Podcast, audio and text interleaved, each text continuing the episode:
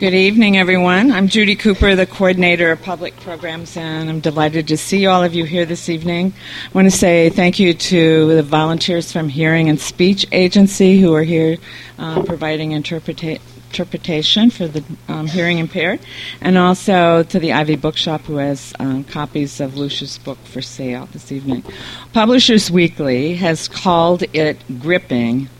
The Minneapolis Star-Tribune called it courageous, and finely crafted.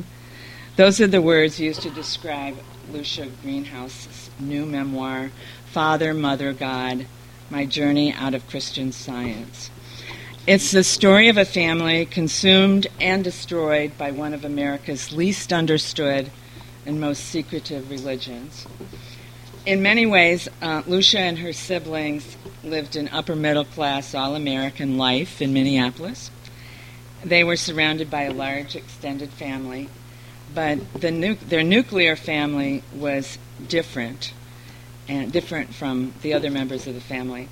And I'm going to stop there because I don't want to um, steal Lucia's thunder, and I'll let her um, tell you about her family story. Um, I I've read the book, and it's one of those books that you have to stay up all night reading. It's really, really compelling and gripping, and so I highly recommend that if you haven't read it, that you buy one tonight and um, take it home and read it. And Lucia, we're really delighted to have you here in Baltimore in the Pratt, and I thank all of your relatives and friends who um, persuaded you to come to Baltimore.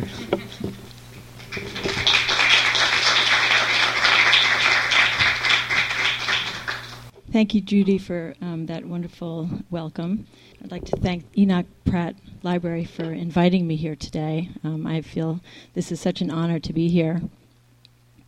There are a few other people I'd like to thank before I um, speak a little bit about my book. Um, I'm going to speak, give a little bit of background on Christian Science and on my family, and then I'm going to do an excerpt. I'm going to read an excerpt from my book, and then I'll uh, open the floor to any questions.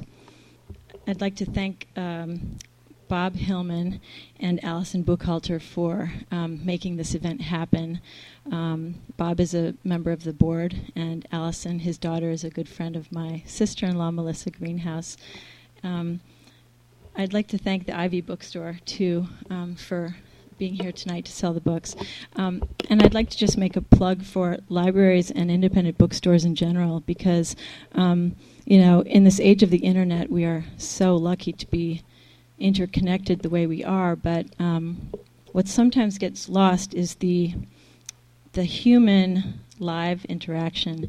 And libraries and, and independent bookstores provide a forum for discussion and debate and um, a sense of community that the Internet just cannot do. So, um, so support your local independent bookstores and your libraries.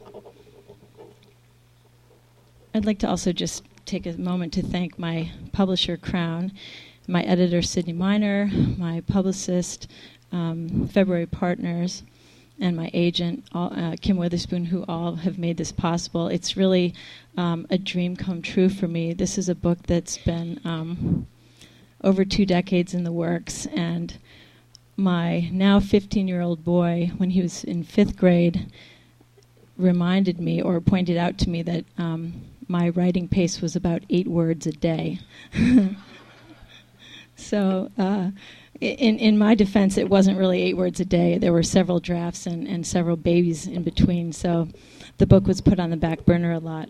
Um, finally, I'd like to thank my sister-in-law and uh, Melissa Greenhouse and her husband, Rich Deller, for um, making this all happen, too, and also, by extension, uh, my family members and close friends who were not here. Um, When I made the decision to go ahead and tell this story, I did it at my own readiness, and it was after much um, much worry and fear. And it, uh, while I was ready to do it, and I decided I was ready to do it, my family was not afforded the same um, privilege. And yet, um, they have stood behi- behind me and beside me in this process. And in any um, family crisis, um, it brings out the best and the worst in people. And despite that, my family, um, they read the book in advance, and they, they understood why it was imp- so important for me to tell the story. So I was raised in a devout Christian Science household. Um, and for any of you who are here tonight because you think I'm going to talk about Scientology, I'm not. Scientology is the church of Tom Cruise and uh, John Travolta. And Christian Science um, is a lot less known and understood, but it, probably its most prominent living Christian scientist is, is Henry Paulson, and it's probably its most prominent uh, former Christian scientist is Ellen DeGeneres. Um, just as a, I want to, I want to give a few, like four points about Christian Science before I, I give you some background on my family, um, and I am by no means um, giving a.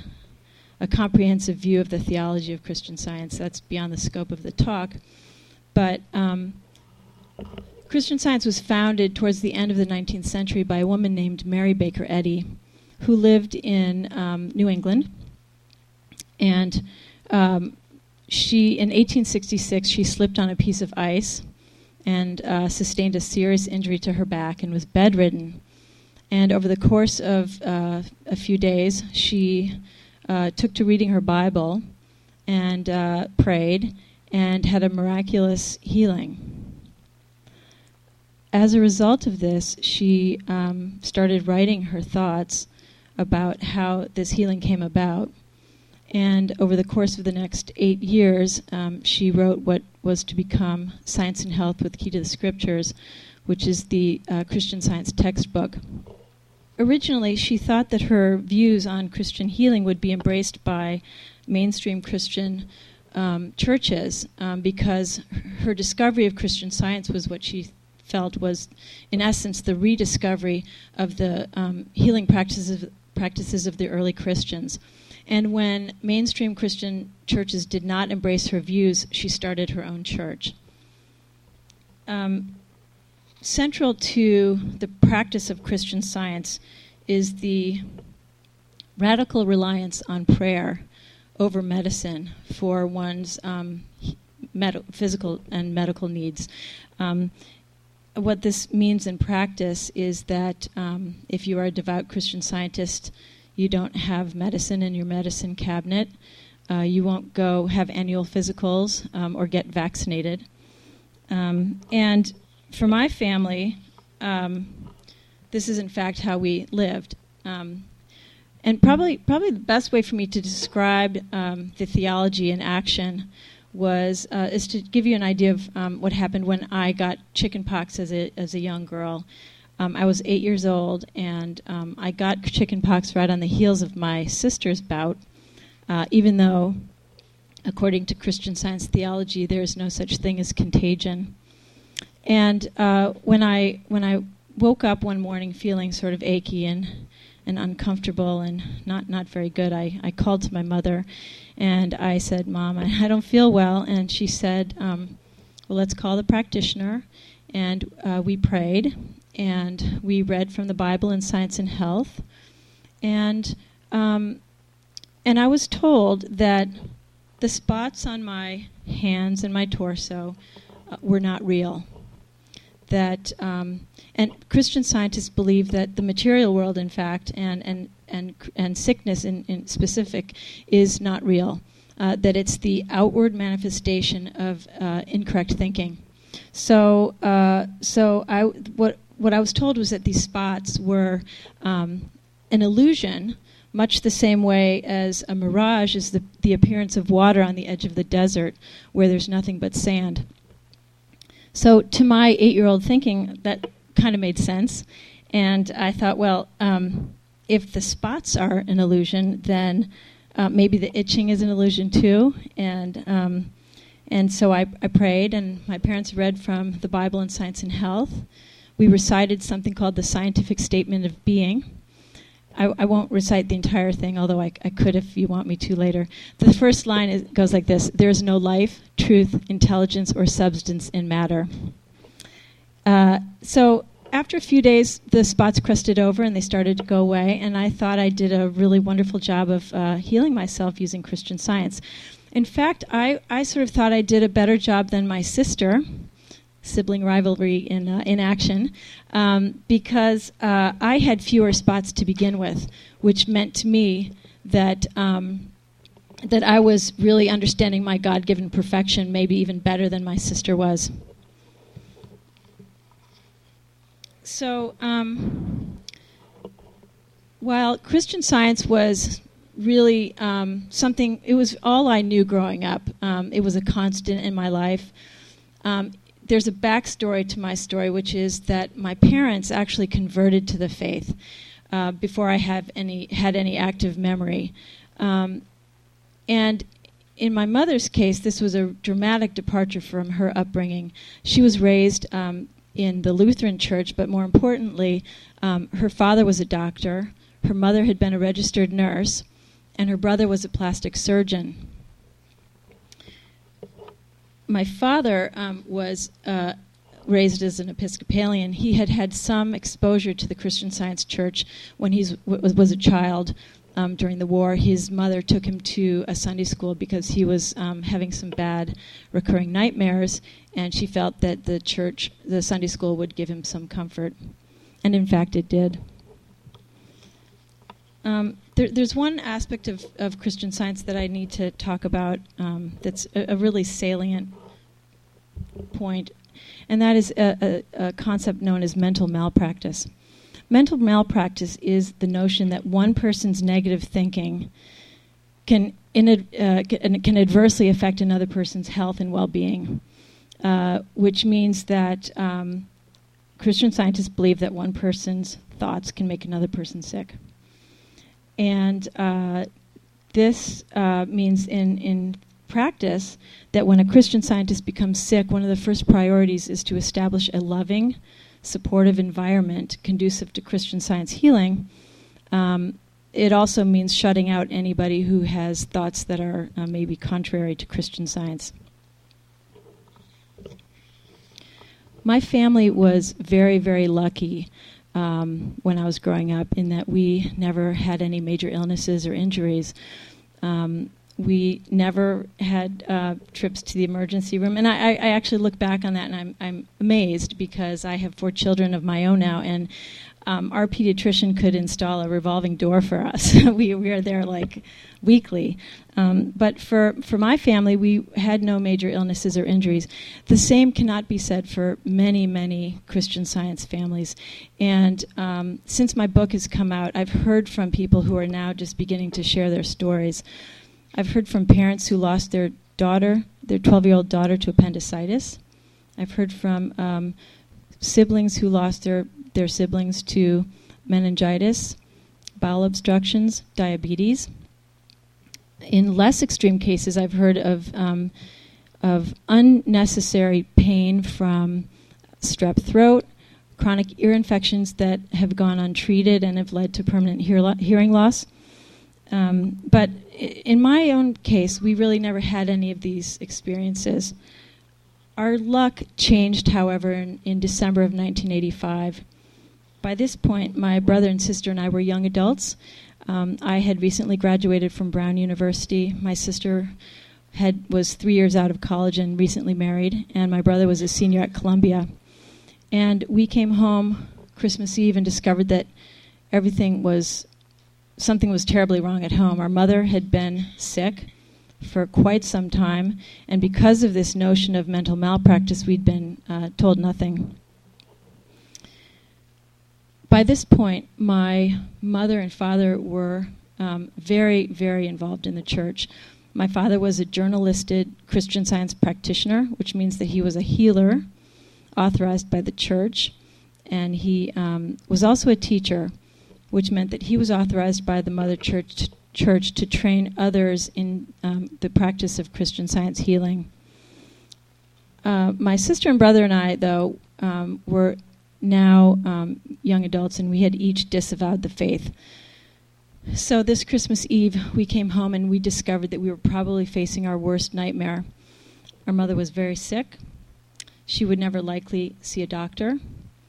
Um, my father was a, a practitioner and teacher, which added a certain level of um, pressure to the situation. And on top of that, we understood that it would be our, uh, we would be expected to carry on a charade of normalcy with our extended family, and in particular my mother's family, um, to protect my parents' um, decision, in particular my mother's decision to um, to uh, to rely on prayer instead of medicine for um, getting better.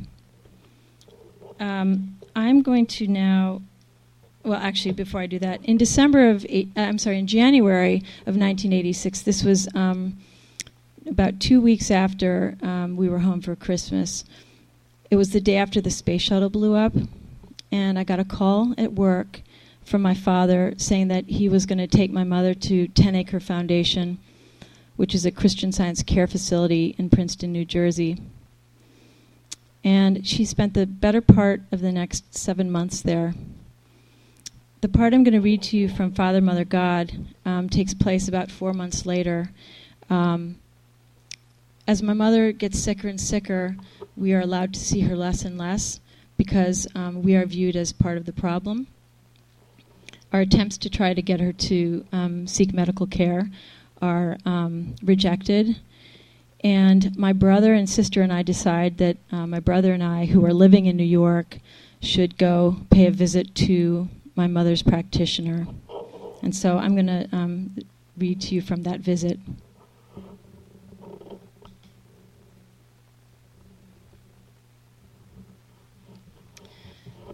My mother's practitioner's office is in a, an office building right across from Grand Central Station, and so we go into the building and go up to the floor that she's on, and we approach her door, and her door says Helen Childs, C S B. We know from the initials on the door that she is not only a Christian Science practitioner, but also a teacher, like Dad. I wonder if my father has ever had meetings like the one we are about to have.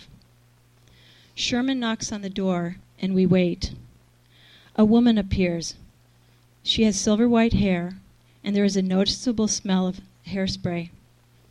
She is wearing a light blue wool dress and matching jacket, and a long strand of pearls. She has the pronounced crow's feet and sparkly eyes of an optimist. "Come in," she says, motioning us through a waiting area.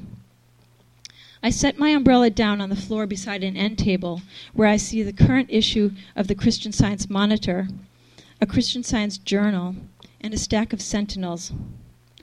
On the wall hangs a portrait of Mary Baker Eddy. Sherman and I take seats in the two ch- armchairs that face Missus Child's desk. She closes the door. On her desk are the two volumes, a King James version of the Bible, and a copy of Science and Health. "Now," Missus Childs says, sitting down behind the desk, folding her arms in front of her. Her eyes may be twinkling, but she is not smiling. I look to Sherman, and he looks back at me. He is not going to do the talking, not at first anyway. I shift in my chair, but I can't find a comfortable position.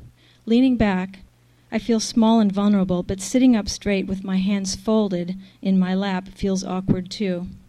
I settle on crossed legs and squared shoulders. "Thank you for meeting with us," I begin. "We wanted to talk to you about our mother." Missus Childs says nothing. "She's been at Ten Acre for a while now," I say. There's a lengthy silence. "She's been sick for a long time," Sherman says. Nothing.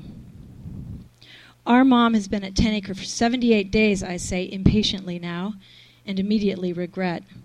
Christian Scientists deny, or try to deny, commemorations of the passage of time, pointing out the running count of days, like it's tally marked on a cell wall, isn't going to endear me to her."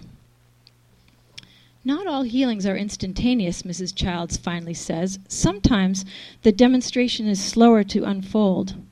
But your mother's understanding of the truth is deepening every day. What your mother needs right now is your unwavering support." "She knows we're behind her," I say defensively. "We're concerned," Sherman says, "that her family doesn't know." Missus Childs looks at me, and then at Sherman. I'm thinking, maybe she agrees it's time to tell them about Mom. Maybe this is a good sign. "Why does this concern you?" she asks. I am not sure I've heard her correctly. I am speechless. Mom's health is deteriorating. We are deceiving her family. And Missus Childs asks why this concerns us? Mom's, Mom comes from a medical family, Sherman finally says. She and Dad converted. Her father was a doctor. Her mother was a nurse. Her brother is a surgeon. We understand Mom's, we understand Mom's desire to keep quiet about her problem, to protect the healing process from mental malpractice. But it's been... I understand your position, and unfortunately, Missus Childs says, taking a deep breath, it's one that arises when the patient is not surrounded by the love and support of family members who are scientists. I will tell you this. I have three children. Only one is a Christian Scientist. If I were working out a problem, I would probably share it with my daughter, because I know there would be harmonious, prayerful support. But my other two are not at all sympathetic. I would not tell them. Missus Childs, Sherman asks, what if hypothetically your condition worsened? Don't you think your other children would want to know? Don't you think they have a right to know, being family and all? No, absolutely not. That would not be in accordance with my wishes, with my religious needs. Well, what about your Christian Scientist daughter? What if she felt uncomfortable with the ongoing secrecy, Sherman presses, even if she shared your religious views? She would understand that it's not a matter of secrecy, but of loving protection. Now, Missus Childs says, leaning forward, talking just louder than a whisper, I happen to know that it upsets your mother a great deal that not one of you is reading the Bible lesson or attending church. These are two seemingly small but very significant ways you can demonstrate your love and support. By doing so, you might better understand why your prayerful encouragement is so important, and you may be surprised by the results. I have no doubt that you will gain a clearer vision of the efficacy of science. I'm done with polite. Missus Childs, I'm not a Christian Scientist. I'm not going to pretend to you that I am. And I won't listen to you insinuate that Mom's condition has anything to do with my beliefs being different than hers. My heart is pounding.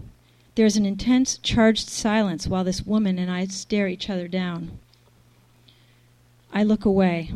What I have just told her places me squarely in the camp of the enemy, the non-believer, and puts the increasingly tenuous connection between Mom and me in jeopardy.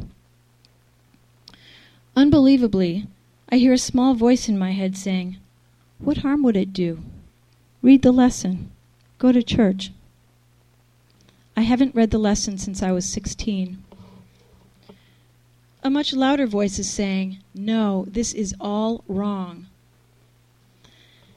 I guess I don't understand the point of all this, I confess, shaking my head. What's wrong with trying medicine? Maybe Mom's condition requires a minor operation, or some pills. I see, Missus Childs says. Let me try to explain. Her voice is too sweet. Missus Eddy teaches us that every illness is mentally conceived. By treating the material manifestation of a problem, you are really only dealing with the symptom, not the root cause. If your mother goes to a doctor, and we'll assume for now that the treatment of this foreign growth is seemingly effective, she will still have to overcome the real problem. A chill runs through me. What does this woman know about Mom's condition? What has she witnessed that has led her to this conclusion? And what root cause could be any more serious than a foreign growth? What the hell is she talking about? "Our mother isn't even fifty, I blurt out. If she were to go to the doctor and be treated with medicine, she could have another thirty, forty years to deal with the, the spiritual problem. I said before, let's assume that your mother can be effectively treated by medicine, Missus Childs says, perfectly composed. Yes, I prod. But can either of you, Lucia, Sherman, think of a single case of cancer which has really been cured by medicine? Jesus Christ. I feel like I've been punched in the gut. A lot of people are treated by radiation and chemotherapy, and surgery, I say eventually. I look to Sherman, who nods in agreement, but he is ashen. But can you name a single case in which the cancer was cured? She asks me again. Can you? She looks to Sherman. His lip quivers and I'm about to cry. I pull a Kleenex from my bag and wipe the outer corner of each eye. This is unbelievable. There, there, the practitioner says. I wonder how anyone can say anything as trite as there, there at a time like this. I refuse to yield to tears. We all have to know that your mother is going to get her healing, that divine love will triumph over error. That ends the, the appointment. Sherman and I leave the building in silence and cross the street. The rain is still coming down hard. We descend into the subway at Grand Central and are about to say goodbye when Sherman says, "Ronald Reagan for one." Of course, thousands of people recover from cancer every year, but in the practitioner's office, we could not come up with one.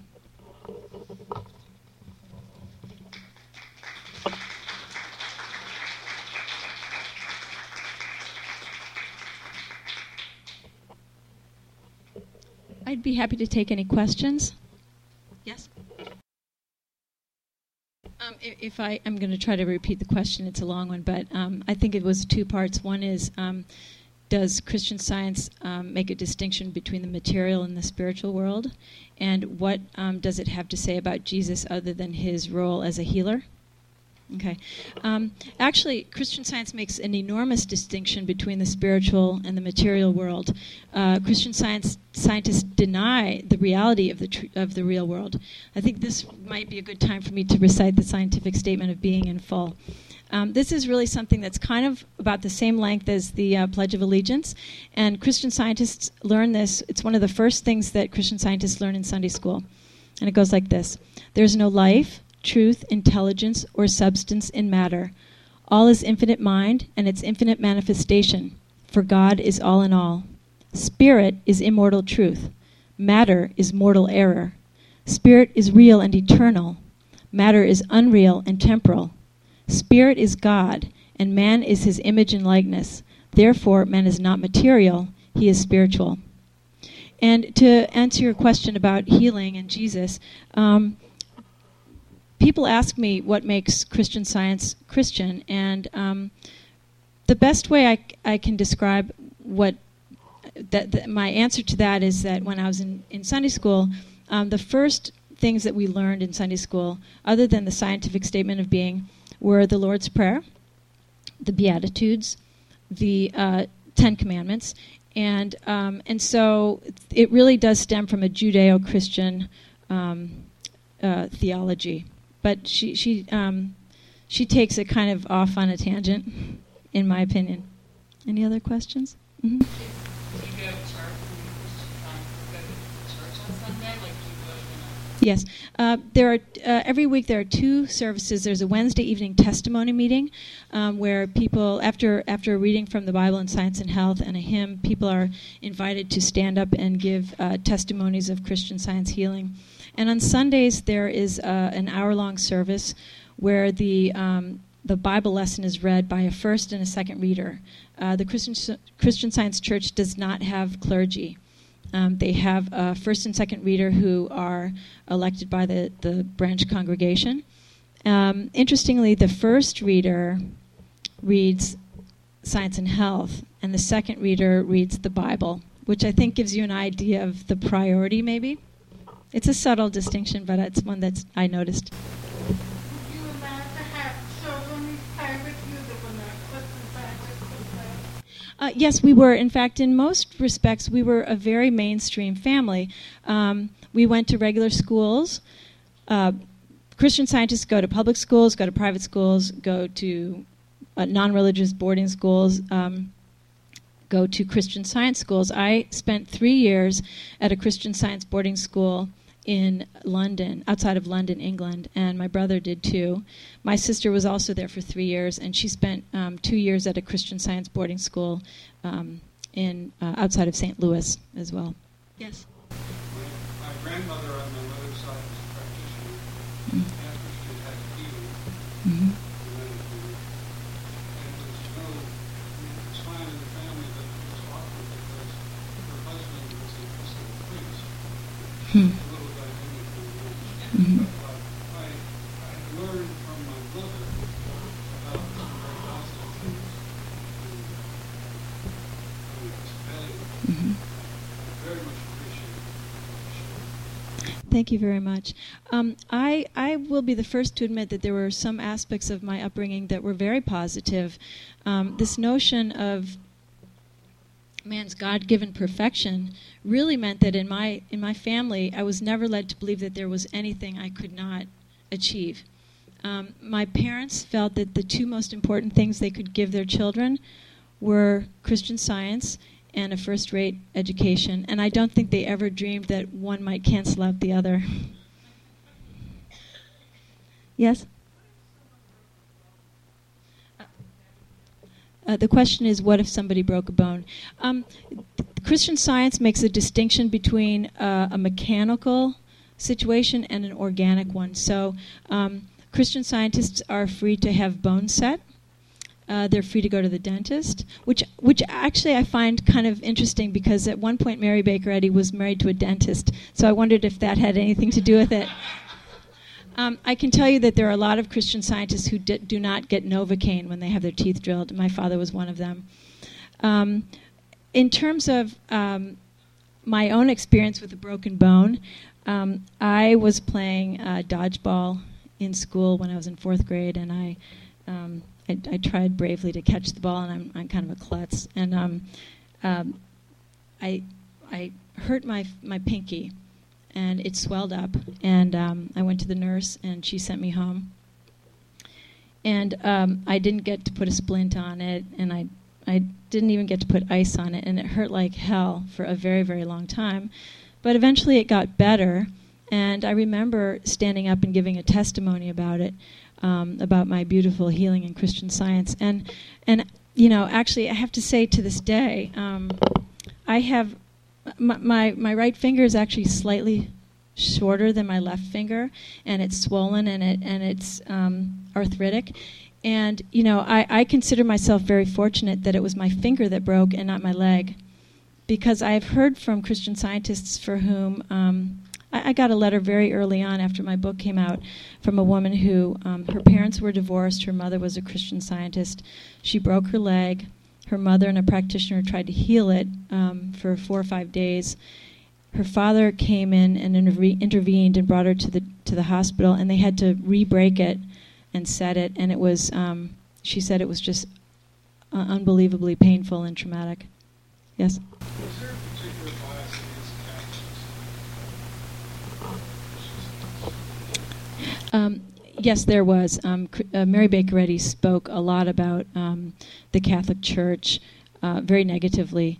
Um, I I can't speak to that too much right now, but I can tell you there's um, some there's a great book called um, God's Perfect Child, uh, written by a woman named um, Ann Fraser, and it, it goes into great detail about uh, Mary Baker Eddy's life and the history of the Church, and um, and the tr- the publishing society, and also the legacy of the Church um, in terms of individual children's lives and families' lives.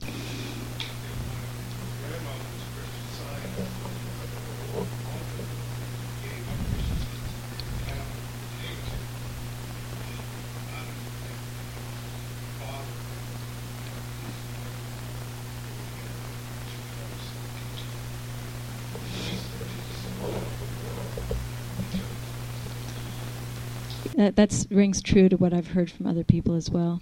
Uh, yes, in the back? Um, Lucia, what, uh, what are the gaps in the Church now in kind of uh, gaining membership, membership to finding? Um, I mean, I just find it so hard to believe that. That there are any Christian Scientists today? Um, I mean, I'm, I'm a parent of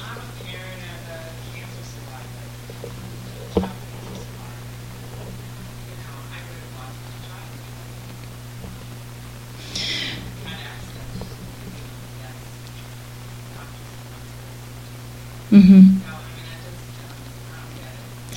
Uh, in terms of the uh, numbers, the Christian Science Church does not publish its numbers. Um, uh, so you have to do some sleuthing to try to figure out what's going on. But it, you know, it doesn't take a lot of sleuthing if you go into churches and see um, the pews are not very full. Um, if you look at the Christian Science Journal, you'll see that where they list Christian Science practitioners and teachers and churches and reading rooms, um, the numbers of listings are way down. Uh, Christian Science churches and reading rooms are being sold, and uh, or moving to, you know, Christian Science churches and reading rooms um, have some phenomenal real estate, and this really harkens back to their heyday um, when the church had a lot of money and a lot of power and um, and influence, and so even to this day, um, in New York City, for instance, um, you, there are churches on Uh, Park Avenue, Central Park, West. Um, there's a reading room on seventy-seventh, Mad- seventy-seventh and Madison. I also just drove by today. Um, I think it's the First Church of Christ Science Scientist in Baltimore, and it's a beautiful, beautiful edifice.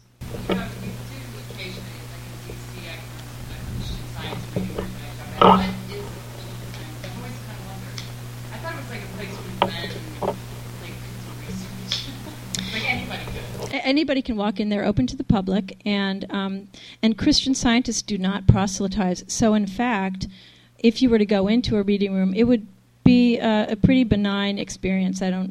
It wouldn't be at all threatening. Um, they have Christian Science literature for sale and to borrow. Um, they usually in the in the storefront they'll have an open Bible and Science and Health, and um, Christian Scientists.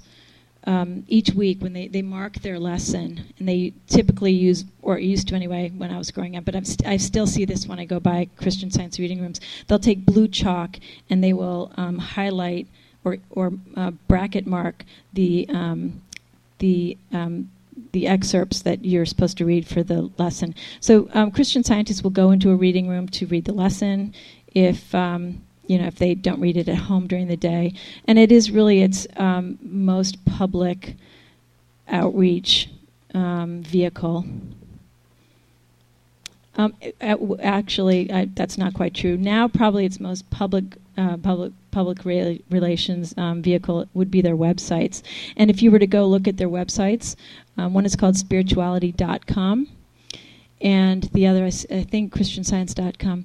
Um, these are beautiful websites, and every person pictured in in the website is vibrant and healthy and happy looking, and um, they they will have links to people who give testimonies of healings. A, a very, very impressive uh, website. And the other, I, I should also say that the Christian Science Monitor, which is a well-respected and deservedly so Uh, international newspaper, um, is it, it really lends uh, uh, an image of legitimacy to this religion. Mm-hmm.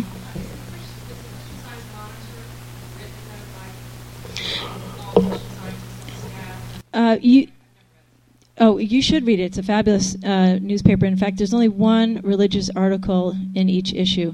Um, the rest of it is very um, unbiased, um, very good reportage. Um, in order to write, to be a reporter or a stringer for the Monitor, you do not have to be a Christian Scientist. To be an editor, you have to be a member of the church. Mm-hmm.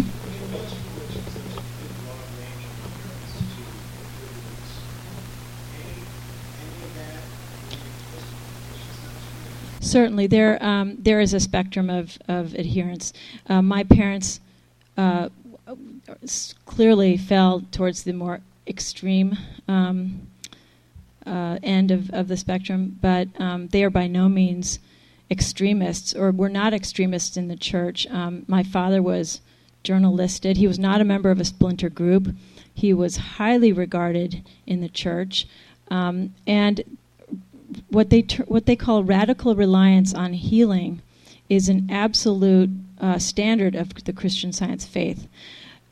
Probably um, having marriages where one one spouse is a Christian Scientist and the other is a non-Christian Scientist, has um, helped the church survive till now. It has also helped the children survive, because when things turn bad, the non-Christian Scientists can step in and, um, and in many cases, save a life. Yeah, this is a, a very good question. Um, uh, let me hold up my... So um, this is a this is a photograph. Uh, this was actually a Christmas card of my family growing up. And uh, when my brother, Sherman, was about this age, um, my parents took him to the pediatrician, and uh, my brother was given a diagnosis of weak ankles and severe asthma, and was told that he would never likely lead an active boy's life. So my parents uh, called a Christian Science practitioner, and within a matter of days he had a, a miraculous healing. Uh, I heard this story over and over and over again as a child, and for me it made a lot of sense, because I really only saw the second half of the equation, which was I had this brother who, who was no longer this size, but he was like annoyingly fast and um, athletic, and uh, showed no evidence of healing, of breathing problems or weak ankles. It wasn't until much later that I questioned why it was that my parents um, called a practitioner instead of getting a second opinion from the doctor, nor did I question the diagnosis itself.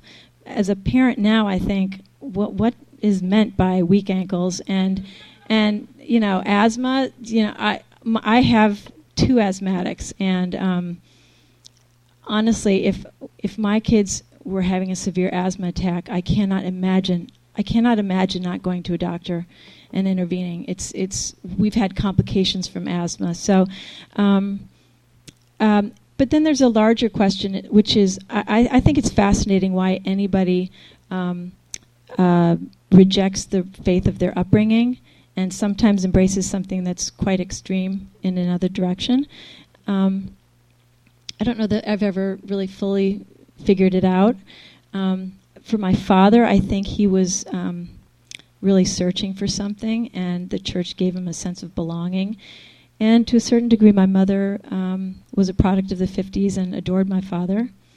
And just just the other day, it occurred to me that maybe there was some special status that she received by, you know, having defected from the medical side. Um, so I don't know if that answers your question. Yes?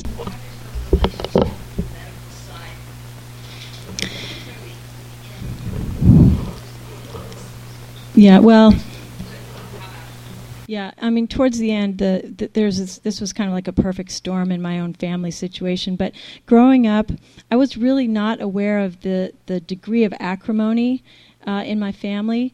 Um, my, I just had the sense that we were just this very loving, happy family with tons of co- cousins everywhere. There, I, I do recount uh, the time when I had my ears pierced by my uncle, who was a plastic surgeon, and right after I had them pierced, um, I was riding one of my cousin's bicycles, and I went over a bicycle jump, and the, the handlebars gave way, and I went headfirst into the concrete. And when I came to, my mother was on one side of me praying, and my uncle was on the other side of me taking my pulse and sort of examining me. And all of a sudden I thought, oh, maybe... you know, this doesn't feel all that comfortable, and um, maybe maybe most people go to doctors. My grandmother was also there, and she she asked my uncle if he thought I had a concussion, and I'd never heard the word, and it terrified me. And I, I suspect that if he had had any concern about that, he would have intervened, but I, I don't know. Yes? That's a very good question. Yeah. Yeah, um, the question was, are Christian Scientists ever prosecuted for withholding medical care for children? And the answer is yes, um, but it's it's more complicated than that, because it, it is a state issue. Um, there are laws on books of, I think, fifteen states still that protect parents from criminal prosecution in the case of um, a death of a child due to... Um, Uh, lack of medical care for religious reasons.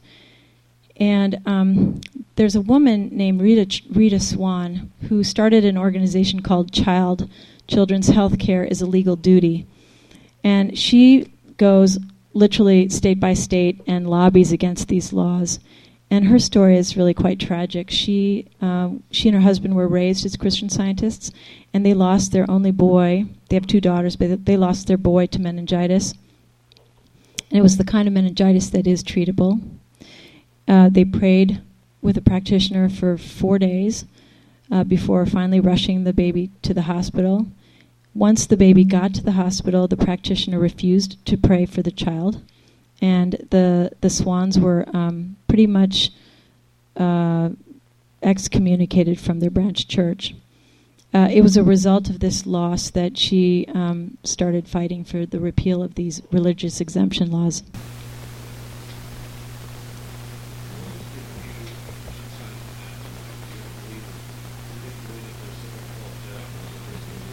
Uh, no, uh, Mary Baker Eddy believes that death is an illusion. Just like um, the like, this is an illusion. So, so when my mother, um, I, I, I say in the book that when my mother didn't die, um, she we had a memorial service for her. But because there um, are no clergy in the Christian Science Church, and because the Christian Science Church does not celebrate the major milestones of of, of life, of birth, of marriage, and death, um, our memorial service for my mother was uh, held in a Baptist church. And um, there were no eulogies.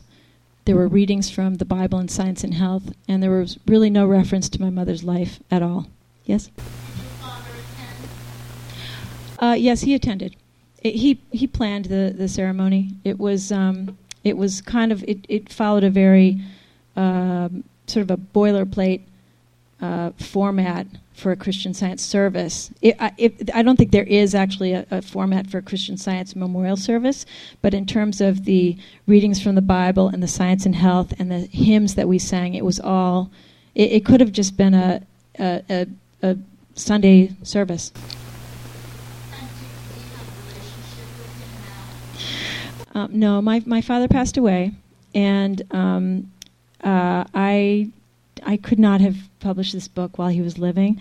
Um, well, in part because I uh, it took me so long to write it, it wouldn't have been, it wasn't done while he was still alive. But, um, uh, you know, people read my book and they are so outraged by and enraged by what happened um, that, and, and they're very, um, they're very, I, I understand their anger and their rage, but he's still my father, and, um, actually, I'd like to just share one little vignette or, or remem- remembrance. Um, my father is a practitioner. Every day used to, um, in his office, he had a Selectric typewriter, and he used to take these four by six index cards and uh, make a list of everybody that he was praying for by their initials.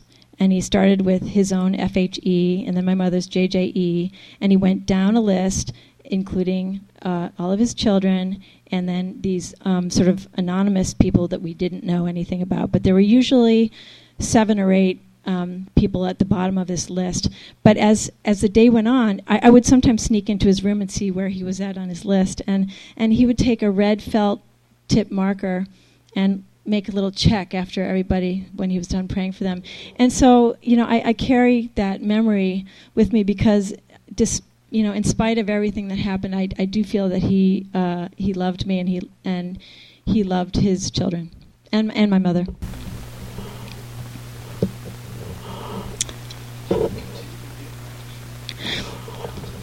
He he did, um, although at some point he um, well I don't I don't know if anybody wants to doesn't want to know what happens in the rest of the book. Just go la la la. la. Um, but he, uh, without giving it away, he he was a practitioner um, till close to the end.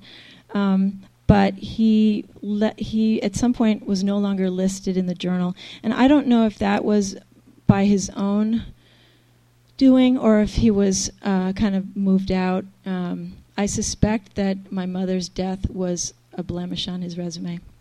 Um, neither of my siblings are Christian Scientists. Um, my brother and I are very, very close. my sister and I are, um, you know, geogra- geography kind of um, keeps us separate, and also people have different ways of dealing with trauma, and I think for my sister it was easier to just kind of remove herself from the family. Um, I, I think in addition, um, the, the publishing of the book has been hardest on her. Um, she said um, to me that my we, we had three sets of parents, and her memories of this loving family were not her memories. And um, I, I put that in the book because I think it's true that that everybody has a different experience of growing up in a family. So anyway, I want to thank everybody for coming. You've been a really wonderful audience.